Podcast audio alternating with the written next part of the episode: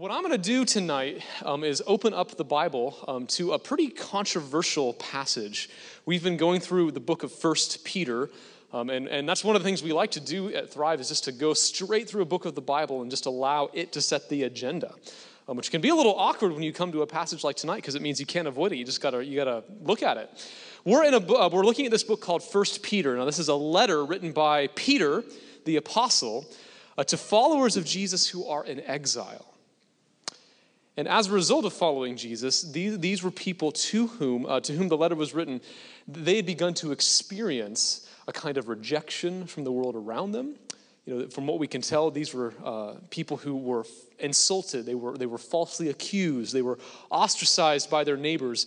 And, and these are things that, that Christians still experience today. Maybe you've even experienced some of that um, for being a Christian. And so that's why, for, for them, and as well as for us, this letter is kind of like an exile's handbook. Peter's goal here, he wants to explain how to live as followers of Jesus in a hostile environment. And he also wants to show them that that kind of life, that kind of life lived in exile, that if you have a life that's centered on Jesus, that even then in the thick of persecution, that life is what abundant life truly looks like. So, what we're going to do tonight is look at chapter three. Um, that's where we're at in this book. And it's probably the most difficult section here. Um, and it has to do with husbands and wives. And uh, one of the reasons that this is such a controversial passage um, is that, that many of the things that it says sound a little bit foreign or antiquated or even downright offensive to modern Western people like us. Um, and although this is a passage that addresses both men and women, you'll, you'll see that in a minute, I think it's safe to say that this this passage particularly um, is, is particularly challenging for women. There are some things that Peter says here about wives and about women that, that can seem a little bit bewildering at first glance. Um, and I just want to say, as we're looking at this, that, that my heart just goes out to anyone who is here tonight um, who has been turned off by Christianity because of the impression that it's oppressive to women. Um, and in fact, what I want to demonstrate tonight, if I'm able, is that this passage, although it may sound a little bit strange at first, is actually exploding with hope and wisdom and ultimately good news for both women and men. So I want to read this together. If you have a Bible, um, I would invite you to turn to the book of 1 Peter. It's toward the very, very end, one of the very last little books in the Bible. 1 Peter chapter 3, verses 1 through 7.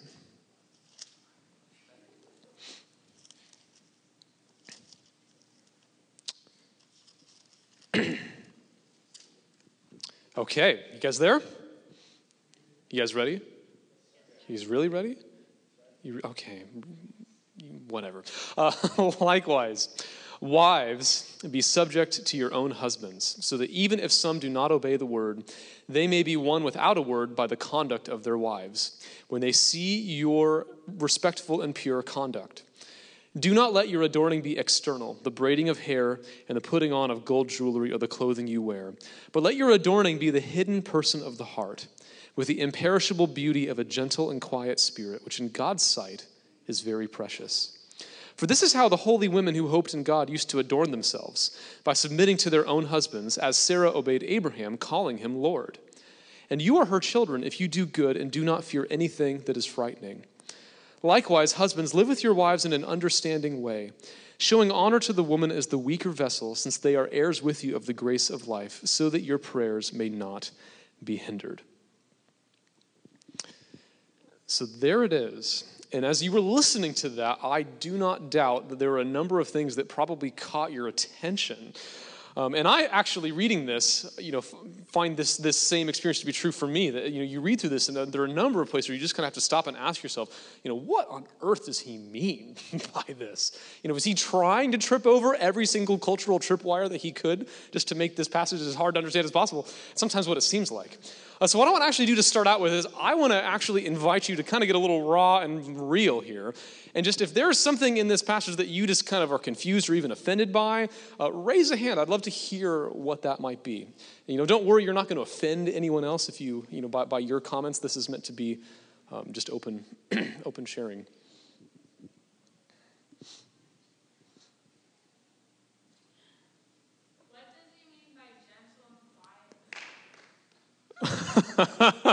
what does it mean by gentle and quiet spirit? Yeah, right. Weaker vessel. Okay. Yeah. Submit. Submit. Okay.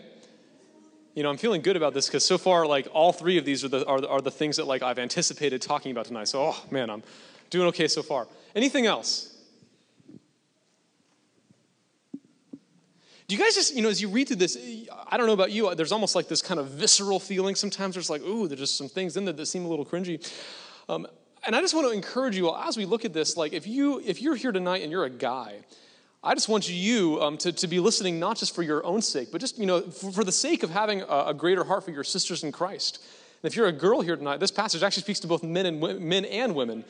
And so I want to encourage you to do that for uh, your brothers in Christ as well. So, uh, we are going to find a couple of tricky things in these verses. I've actually put a list up here of uh, some of the very things that you mentioned, and I've done that just so that way we can get them up there, we can look at them, and then um, as you see, as, as we go through here, you'll see that we'll hit each one of these. So, tricky questions. Number one, this issue of what does submission mean?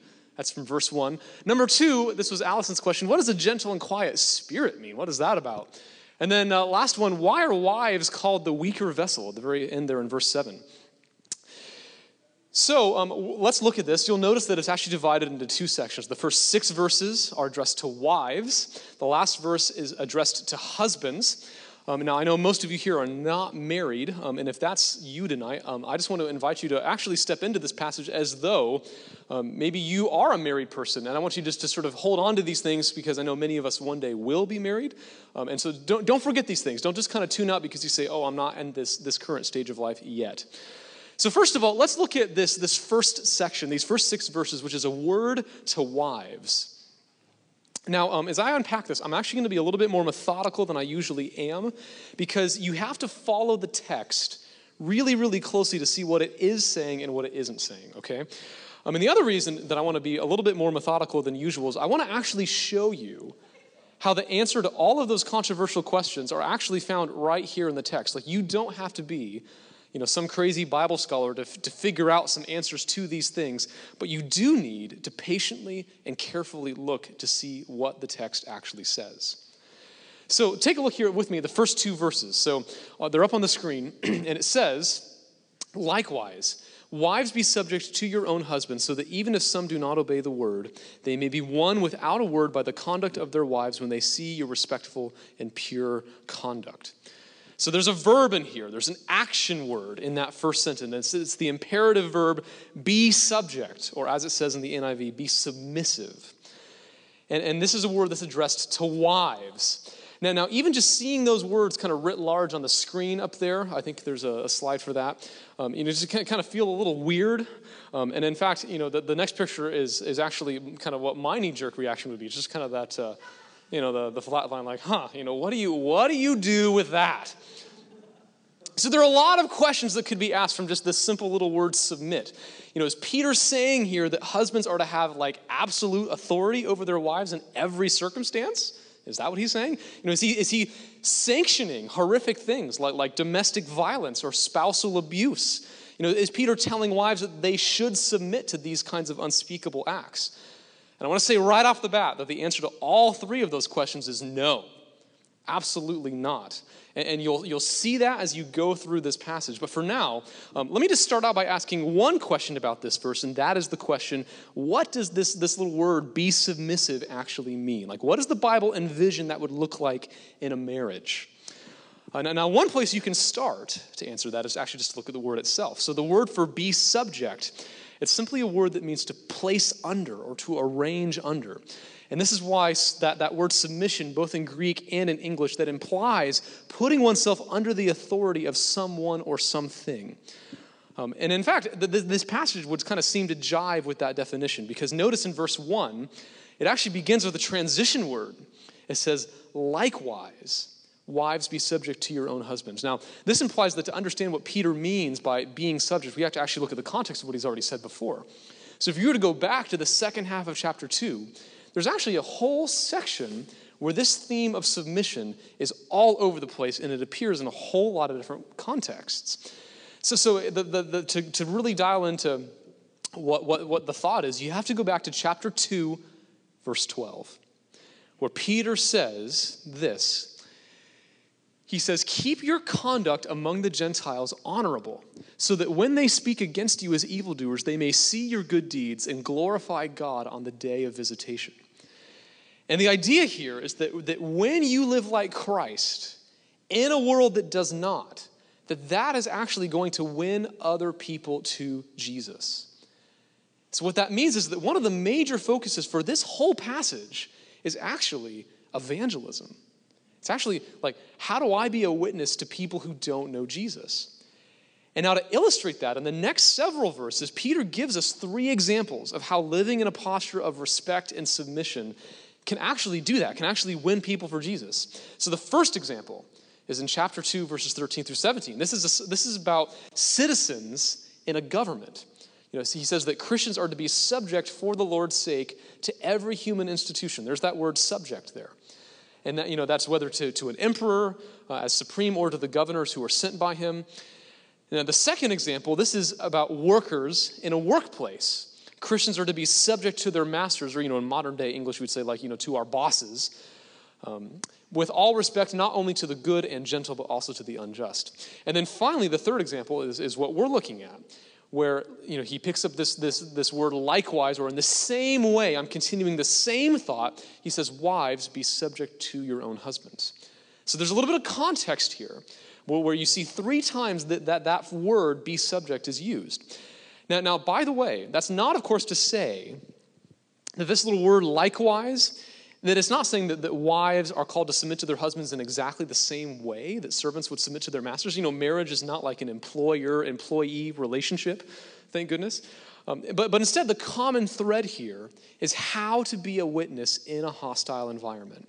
How to be a witness in a hostile environment. So think about this. Like when Peter wrote this letter, the emperor Nero is on the throne. I mean, he was one of the most anti Christian emperors that there ever, ever was. And yet, Peter still is calling Christians to honor him. And he also talks about unfair bosses. He's saying that, man, you know, even in a situation like that, how can you find a way to show respect even to someone who doesn't deserve it?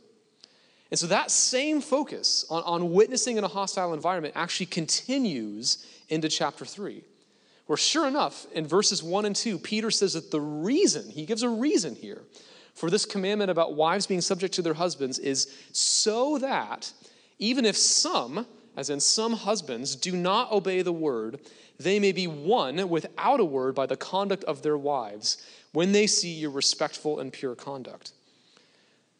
So, in other words, the hostile environment here in chapter 3 is the home.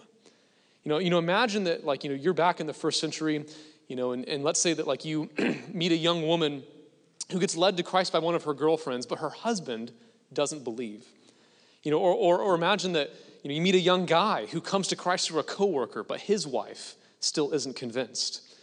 That's kind of the context here. Peter wants to give instructions for how you as a believer can be a light to an unbelieving spouse. And now, back in that time, you know, a much more patriarchal culture than our culture now, it would have been far harder for a wife to have had that kind of witness to her husband which is perhaps i think why peter gives more instructions here to wives than to husbands. She knows that he knows that they have a little bit more of a difficult task. Uh, but, but you know just by the way it's interesting to note that if you go to the book of ephesians the section there on marriage is actually reversed where there's a lot more ink spilled giving instructions to husbands who need a little bit more straightening out there and only a few verses given to wives. So th- this context here in verses 1 and 2 um, helps make sense of, of what's happening. Where, where, Peter's point is actually the, this, this very profound idea that wives can make a huge impact on the spiritual lives of their husbands. You know, I, I remember my mom saying years and years ago that she, she began to pray this prayer, you know, God, you know, would you change my husband? And uh, instead, she said that eventually what happened was it kind of backfired and God wound up changing her instead. And you know, this is very often how I'm told marriage works. You know, you try to change your spouse, and a lot of times it'll just backfire and change you. But, but here, Peter is actually encouraging wives to conspire with the Holy Spirit's work in bringing their husbands to Christ. And, and he says here that this is not to be done through kind of all, of, you know, like incessantly talking about Jesus all the time or, you know, sneakily setting the car radio to K-Love, you know, or, or, you know, nagging him all the time about, you know, man, when are you going to become a Christian, you know? But instead, he says that the, the, the secret to this, the secret to that kind of winsome witness is through how you live your life, through a pure and godly way of living.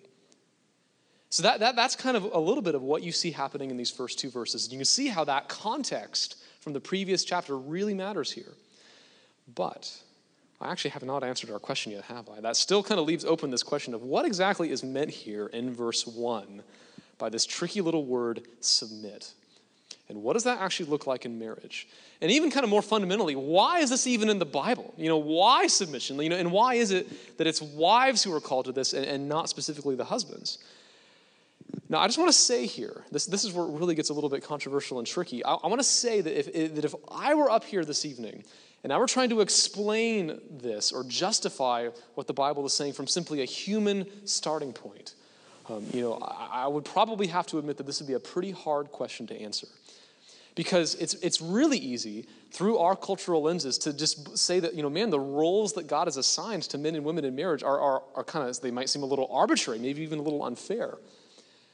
But the Bible doesn't start at our starting point, it actually offers a divine starting point that helps see marriage in a completely new way. You know, a lot of times I think we have this idea that, that you know, God invents marriage, and then he says, wow, you know, I really, this, this was a, one of my best ideas. Like, I really want to take this great idea called marriage, and I think I'm going to kind of model the relationship of Christ and the church after this thing called marriage. What a great idea. And that is not how it works. You know, it is not the case that, that God kind of invented marriage and then had this afterthought of, oh, you know, what a great way to illustrate Christ in the church. It's completely the opposite. From eternity past, God has always planned for his church to be the bride of Christ. He's always intended for his people to get to enjoy the, the, you know, this intimacy, intimately surpassing anything ever experienced in a human marriage. So he didn't invent the relationship between Christ and the church to be an illustration for marriage. He invented marriage to be an illustration of Christ and the church. That's the starting point. And if that's true, then that is a radical way to think about marriage. Because it means that the reason marriage exists is in order to show forth Jesus. It's to show forth Jesus in the glorious relationship he longs to have with his church. And, moreover, this view of marriage is the only framework that enables us to grasp why the Bible assigns different roles to husbands and wives. And, and to, to see what it says, look at, look at simply Ephesians chapter 5. This is where it is most clearly laid out. And so in Ephesians chapter 5, this is a section where it's speaking to women. And it says, Wives, submit to your own husbands as to the Lord, for the husband is the head of the wife, even as Christ is the head of the church, his body, and is himself its Savior. And then he draws a comparison here. He says, Now, as the church submits to Christ, so also wives should submit to their husbands in everything. Now, you know, again, a lot, lot, lot of questions here, but I just want to uh, point this out because according to Ephesians, this idea of headship and submission, those things exist so that husbands and wives can be a model before a watching world of just what kind of relationship God longs to have with us. And the picture is of, of, of husbands being called to lovingly lay down their lives for their wives. I mean, you want to talk about like you know all the thorny things associated with submission like if you're if you're a, a, man in this room tonight and you aspire to be a husband maybe you are a husband i mean that is your calling to die to yourself for the sake of a wife you know so the idea is husbands are called to lovingly lay down their lives for their wives like jesus did for us and in turn wives are called to submit to their husband's loving leadership like what the church does with jesus so do you see how this is not just like you know oh just some sort of arbitrary thing this is meant to point to the greatest reality that there ever could be. And just what an honor that God has allowed us messy humans with our messy relationships to, like, in our small and sometimes messy way, get to just have the tiniest ability to capture you know, such an amazing, amazing reality. So, hopefully, that kind of helps give a little bit of a framework. But let me also ask this question you know, why is it that, that, God chose to do it in the way where it's male headship and female submission? You know, couldn't have been the other way around. You know, couldn't have been, you know, female headship, male submission. The answer to that is, I, you know, I don't know. Um, I, am not necessarily going to claim to be wise enough to know why God has done it the way that I've, He's done it. But what I do know is that both husband and wife have the opportunity to play the Jesus role. And what, you know, what's what I mean by Jesus rule is that think about this. Like Jesus is our perfect husband. He can be trusted always to lead us, but he also submitted himself to his Father's will and became obedient to death, even death on a cross. And if Jesus actually played both of those roles, the role that the husband plays, the role that the wife plays, then that means that neither role is better than the other. You know, it's not as though, you know, one is superior, one is better. No. Putting all this together means that, that Jesus is the secret to understanding what Christian marriage is meant to look like. You know, no human being is a perfect husband, no human being is a perfect wife, but what if your spouse were like Jesus?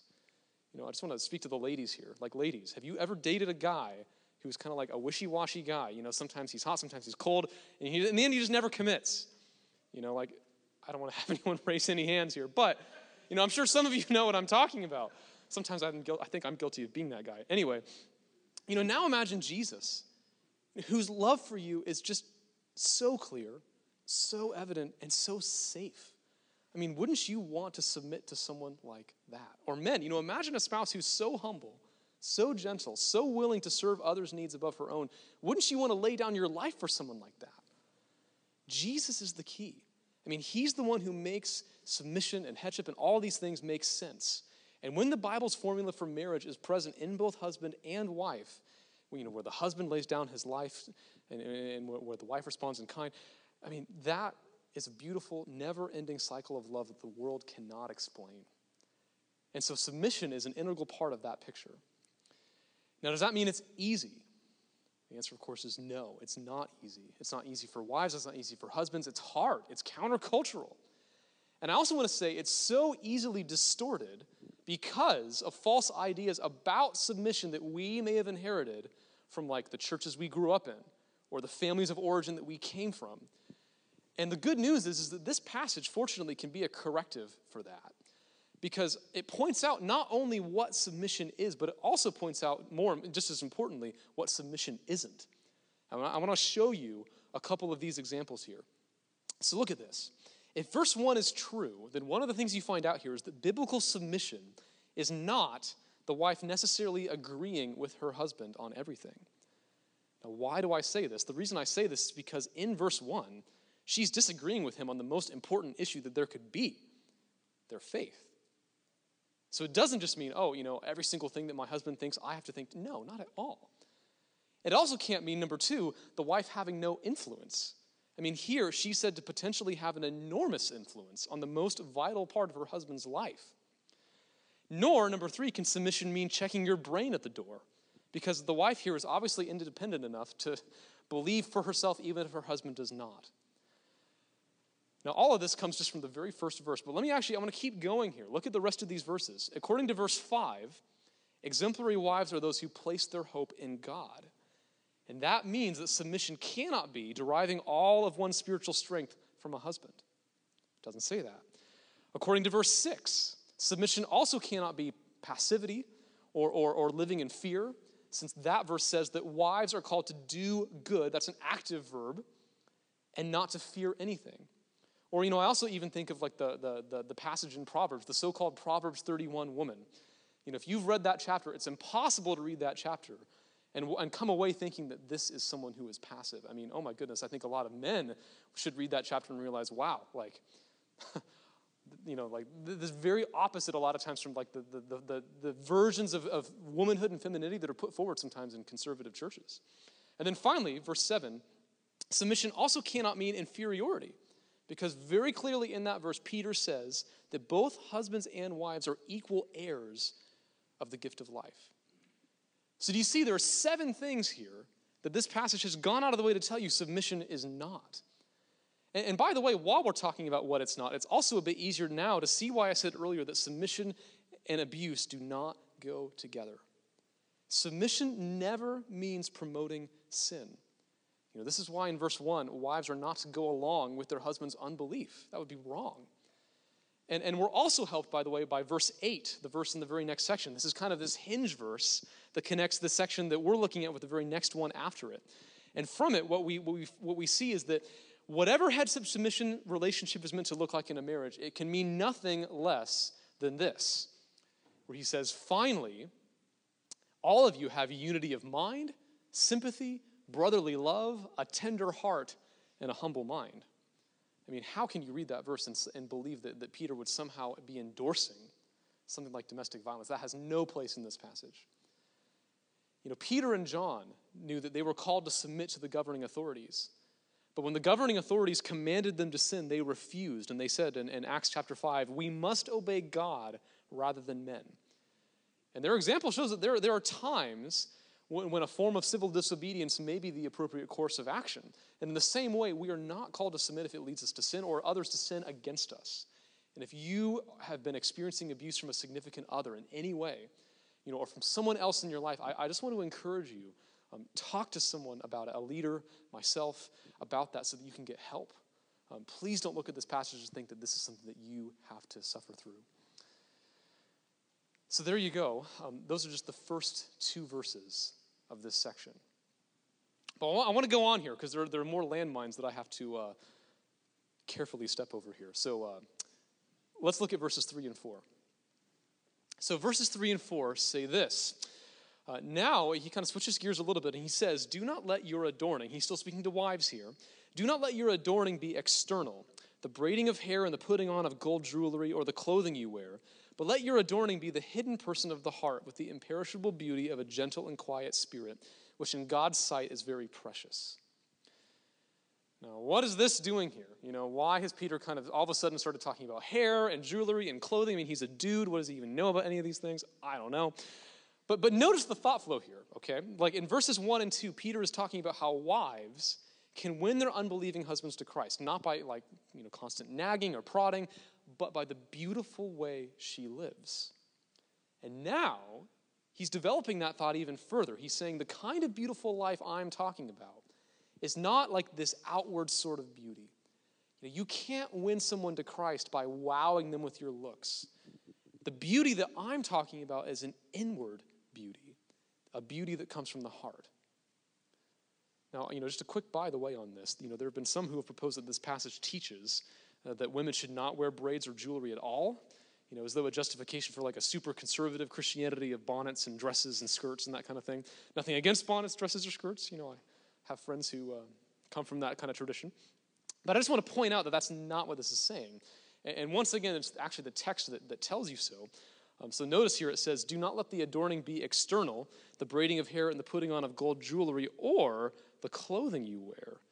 You know, is Peter saying that, like, you shouldn't wear clothing? Uh, I would hope not. Um, which means that he's not, therefore, saying that it's wrong to wear jewelry or makeup or, and, and, and so on. Instead, what he's saying is don't idolize.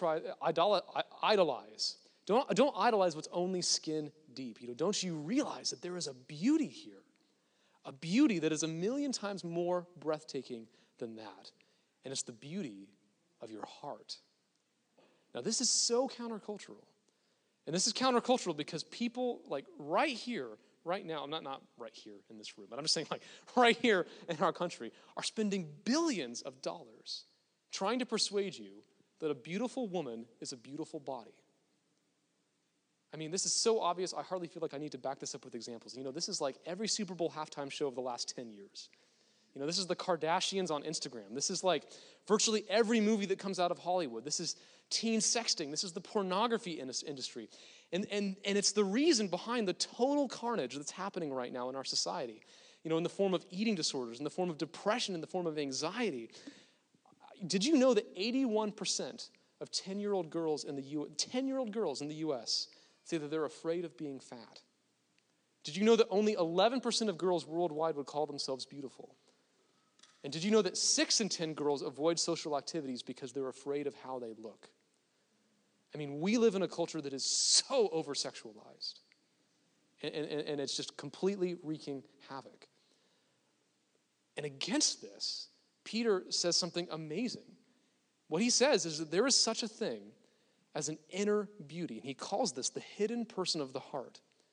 Now, whereas the culture says that a beautiful woman is a beautiful body, the Bible says a beautiful woman is a beautiful person deep down on the inside.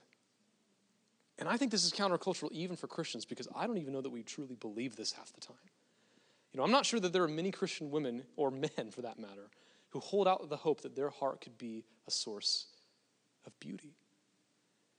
Um, I, I want to read you a quote. This is from um, a couple that does Christian counseling, and they say, Having listened to the hearts of women for many, many years, both in the context of friendship and in the counseling office, we are struck by how deeply and universally women struggle with their self worth. And then in a different place, just uh, the, the wife of this couple um, speaking out of her own experience as a Christian woman. And here's what she says She says, Every woman I've ever met feels it. Something deeper than just a sense of failing at what she does, an underlying gut feeling of failing at who she is. I am not enough. And I am too much at the same time.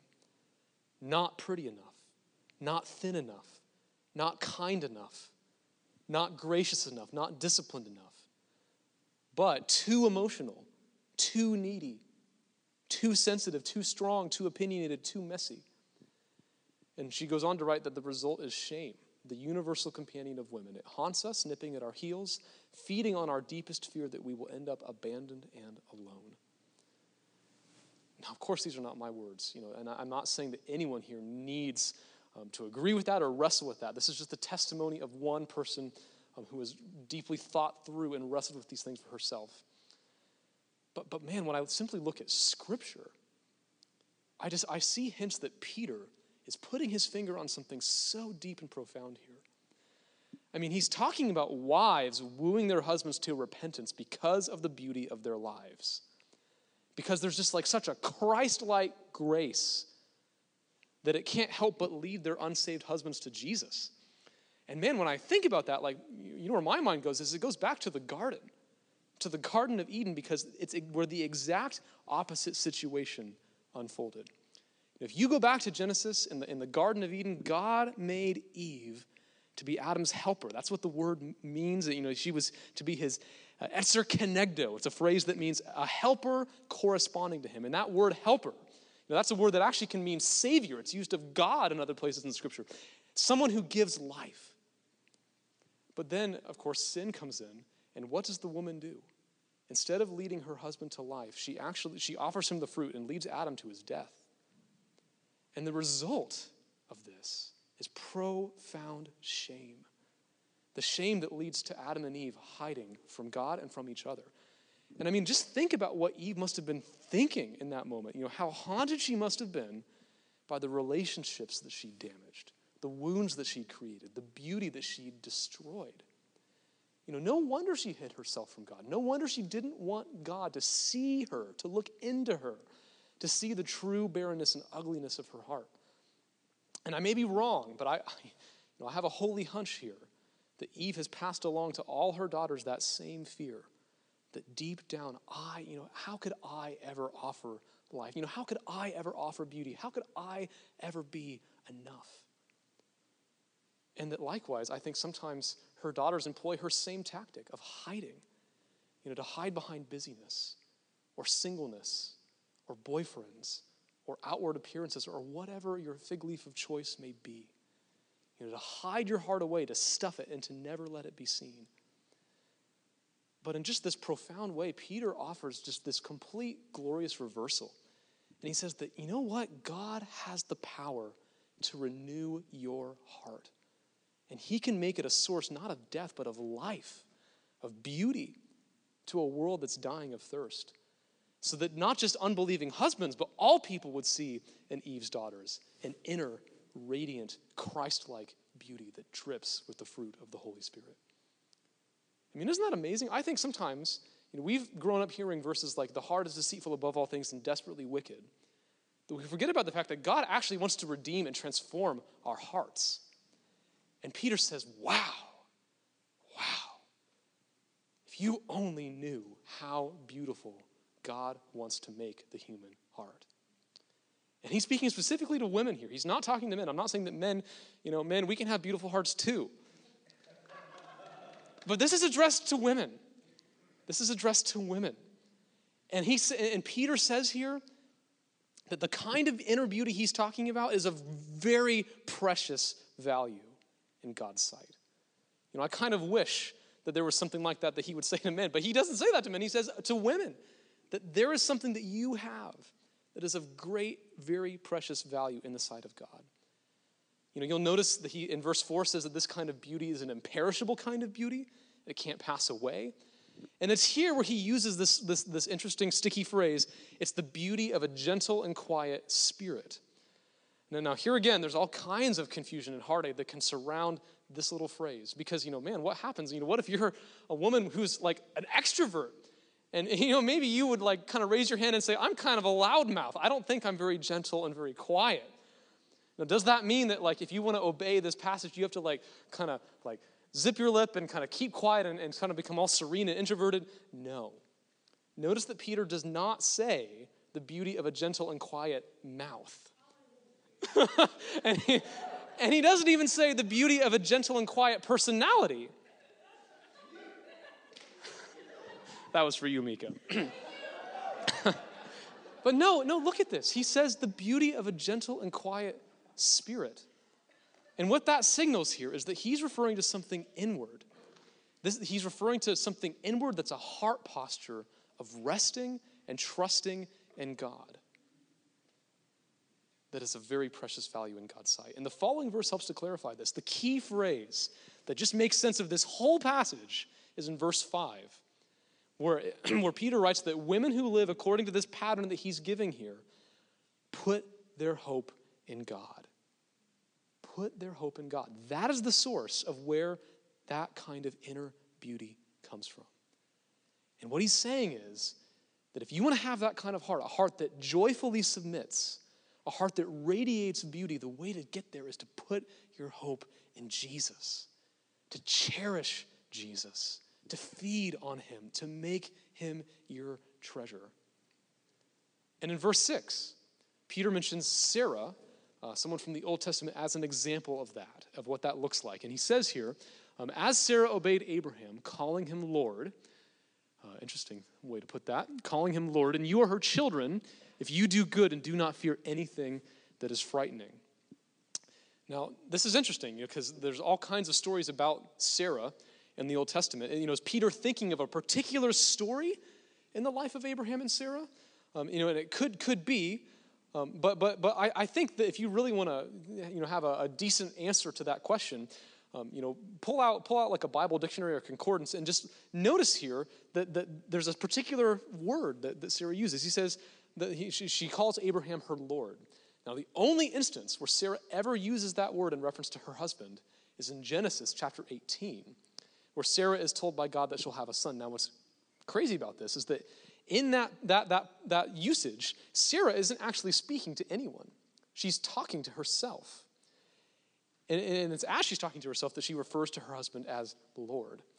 Now, now it's as though Peter is saying that, that Sarah's submission to Abraham, that this is something that, that ultimately was a heart posture. You know, it wasn't necessarily manifested in this act or that act, but there was a security that she had where even after all of the crazy, stupid leadership mistakes that Abraham makes, that somehow Sarah has found in God a security, something that, that, that, that, that satisfies, that, that, that is her treasure, that enables her even um, to, to say this about a guy who's as flawed and as, and as imperfect as Abraham is. and it's to drive home just what he's saying there. Peter adds that those who follow in Sarah's footsteps are also characterized um, by what he, he says here, a lack of fear. Now, this is huge because, first of all, there's all these instances where, where, in Sarah's life where she had every right to fear Abraham's leadership. You know, she tries to, he, he tries to pawn her off as his sister in Egypt. And you know, even think about the time when Abraham leaves behind Ur. This is sort of the, the New York City of the ancient world to go to this faraway place, you know, that, that, that she's never seen before, and she, she follows him. You know, how is Sarah able to rise above her fears? And the answer is that it was because she had put her hope not in Abraham, but in God.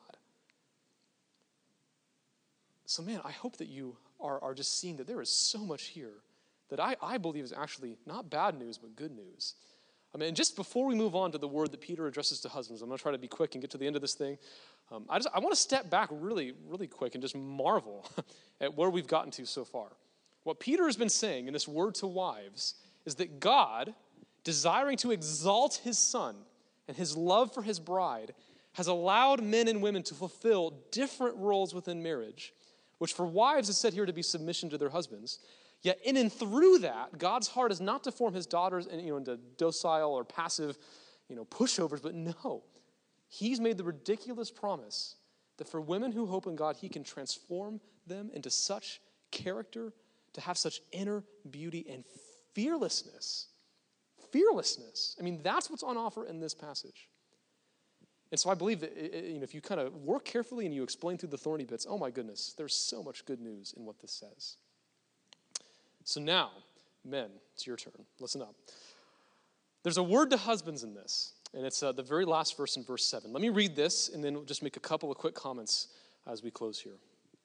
So, uh, verse 7 likewise, husbands, live with your wives in an understanding way, showing honor to the woman as the weaker vessel, since they are heirs with you of the grace of life, so that your prayers may not be hindered. Now, there's some interesting things in there too. You know, if you're a, man here tonight, you might be wondering, what does he mean by your prayers being hindered? You know, I didn't even know that you could turn off the tap on that. Well, there's a beautiful reciprocity in this, first of all. First thing I want to say is if you look at verses 3 and 4, he's Peter's encouraging wives to cultivate a kind of inward beauty. And now in verse 7, he's calling husbands to be a part of that. Specifically, his instructions to husbands here is that they live with their wives in an understanding way. Now, the first thing that this means at minimum is that husbands live with their wives. Now, this might sound like a no brainer here, but, but you know, there's this stereotype, and I think there's some truth to it, that men in particular can be real workaholics. And for some men, I believe that work is a fig leaf, another form of hiding um, the parts of yourself that, that, that deep down you maybe don't, don't want people to see. It's maybe a way to avoid the awkward parts of home life that some men either don't like or don't know how to handle. And so, what do they do? They hide themselves in work. Work so much that they're never at home. And so, what Peter is exhorting men to do, husbands to do, is to be present. To be present. To be present to your spouse, to be present to your, to your kids, to your families. And then he goes on. There's actually more than just presence here. He also calls husbands to be understanding. Now, okay, I'm sure there's a lot of different ways that you could take this, but at minimum, I want to suggest that at the very least, it's a call for husbands to be students of their spouses. If you're a husband, you should know your wife's joys, her fears, her struggles, her burdens, her discouragements. Husbands should pursue their wives' hearts, to be willing to enter in with her to her emotional world. And you know what? I think a lot of men might say that, you know, in order to do that, I might have to develop a little bit of an emotional world myself. Because again, you know, this is a stereotype, but the stereotype I think is true that a lot of men can be out of touch with their emotions. And I just want to say here that this is not Christ like. And you think I'm joking about this, but I'm serious. This, just, just look at the life of Jesus. You know, years ago, there was, a, there was an old time theologian who wrote a little study called The Emotional Life of Our Lord. And what he does in this is he goes through the Gospels and he observes just what a breadth and depth of emotion Jesus displayed while he was on earth. You know, he has deep, deep compassion for the crowds. He has fiery anger for the money changers in the temple. He, he is sobbing and weeping at the tomb of Lazarus. Know, he has this heartfelt, profound sorrow in the Garden of Gethsemane. You know, and if you're a man here and you want to be Christ like, stop stuffing your emotions. And if you still don't believe me, just think about David. You know, one of the most godly, most masculine warriors in the Bible, but he's also quite the poet and quite the inner traveler. If you've ever read the Psalms, you know. Now, look, I just want to acknowledge that for men, this is kind of a hard thing. Entering into the emotional world of your significant other might even be more intimidating because deep down, I think that many guys fear that, man, once I, once I go there, I don't know that I'm actually going to have the, the help and the nurture that my sisters in Christ really need. And so, kind of in our own uniquely masculine way, we hide behind our various fig leaves, never actually willing to put ourselves out there for our, you know, for, for our sisters in Christ uh, because we're scared. And look, you know, if you've been around the block, you know, you'll, you'll have seen just how many marriages there are that are, that are dead or, or distant because somewhere along the line, the husband has ceased to be a student of his wife. You know, it's been said that men are really good at selling the products and not very good at the, the, the maintenance. That, you know, that somewhere along the line, like he stopped pursuing his wife, stopped pursuing her heart. And Peter says, be understanding, know her, pursue her. And as it says in the next part of the verse, honor her. You know, not just honor her, but, sh- uh, but, but show honor. Um, and it says, show honor here as the weaker vessel. Now, this is the last kind of landmine of the night for, for, for uh, all intents and purposes. And we got to ask ourselves, what does this mean? Um, now, it goes without saying um, that this is, this is um, a, a, challenging phrase, uh, but, but it, it, it, does say something pretty straightforward. It says that in some sense here, Peter is saying that there is something um, that, that is best described as weaker about the wife compared to the husband. Now, how do we wrestle with that? Um, now, first off, it's just worth pointing out that the, the, English translation here is solid. You know, weaker in Greek just means weaker. and the word vessel, that's just a common way of referring to a human being. And so, with that in mind, there, there have been many people who kind of suggested different possibilities, um, who have thought, well, maybe what Peter is saying is that women are, are weaker physically. You know, on average, um, that, you know, that would be something that he, he might say. Um, or, you know, others have thought that maybe he's saying that they're weaker in the sense that, on average, women might be more emotionally delicate. Um, or, you know, there's the suggestion that women are said to be weaker here because they occupy a place of submission within the marriage itself. And uh, I hate to tell you this, but the truth of the matter is, um, we just don't know. Um, Peter doesn't tell us what he means by weaker vessel. And evidently, he just, for some reason, didn't think that it was necessary. Um, so I'm not going to try um, to, be, to speak where the Bible is silent. Uh, but what is clear here is that in whatever way that men may have an advantage over women, whether because of men's physical strength or headship in marriage or whatever. The, the, the, the call here is clear that men are to st- like stoop down on their knees and honor their wives above themselves. You know, they're called to use their strength not for their own gain, but to give themselves away. And this kind of loving care is, is so powerful that it also can be a dynamic witness. Now, I think this is what Peter means by his words here that the husband's prayers not be hindered. And we, the reason I say this is that we know, like as Christians, that we have direct access to God through Jesus Christ on the basis of his finished work on the cross. Now, therefore, what that means is that, you know, not even sin, even sin against one's spouse can forbid us from coming before God in prayer. You know, like if I get a speeding ticket on the way home, does that mean I can't, you know, pray to God when I get back home? You know, no. That's not ever been the basis of coming into God's presence at all. It's always been Jesus. So instead, what, what Peter is likely saying here is that when you honor your wife, you're preventing anything hindering your prayers that she become a Christian.